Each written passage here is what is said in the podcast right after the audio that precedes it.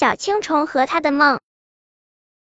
求求你，让我在你的花蕊里待一小会儿吧。小青虫又一次对那朵粉色的花说：“它太喜欢那朵花了，好想爬进香喷喷的花蕊，在里面躺一会儿。”可是那朵花说什么也不答应。它粗声粗气的说：“我跟你说过 n 次了，只有美丽的蝴蝶才可以进来，你干嘛不赶紧去解解呢？”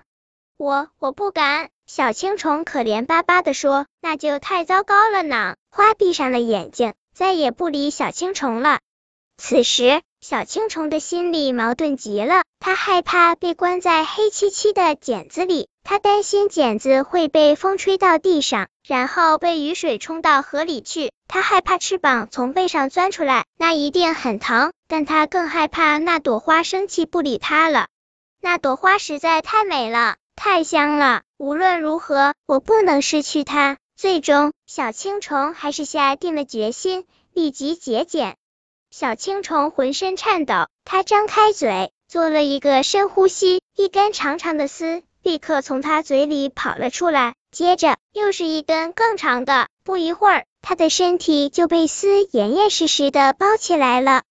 小青虫躺在茧子里，它觉得喘不过气来，而且全身麻麻的，像有针在扎它。但很幸运，没过多久，它的翅膀就长出来了。小青虫变成了蝴蝶，它咬破茧子，张开翅膀飞了出来。哦，天哪！它马上就发现。飞的感觉竟是这么美妙，而且还有更妙的。他不光看到了那朵花，他还看到了成千上万朵同样美丽、同样芳香的的花。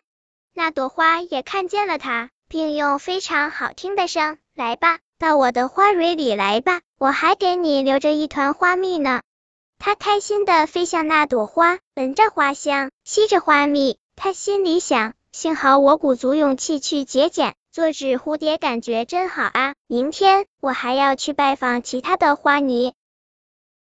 本篇故事就到这里，喜欢我的朋友可以点击订阅关注我，每日更新，不见不散。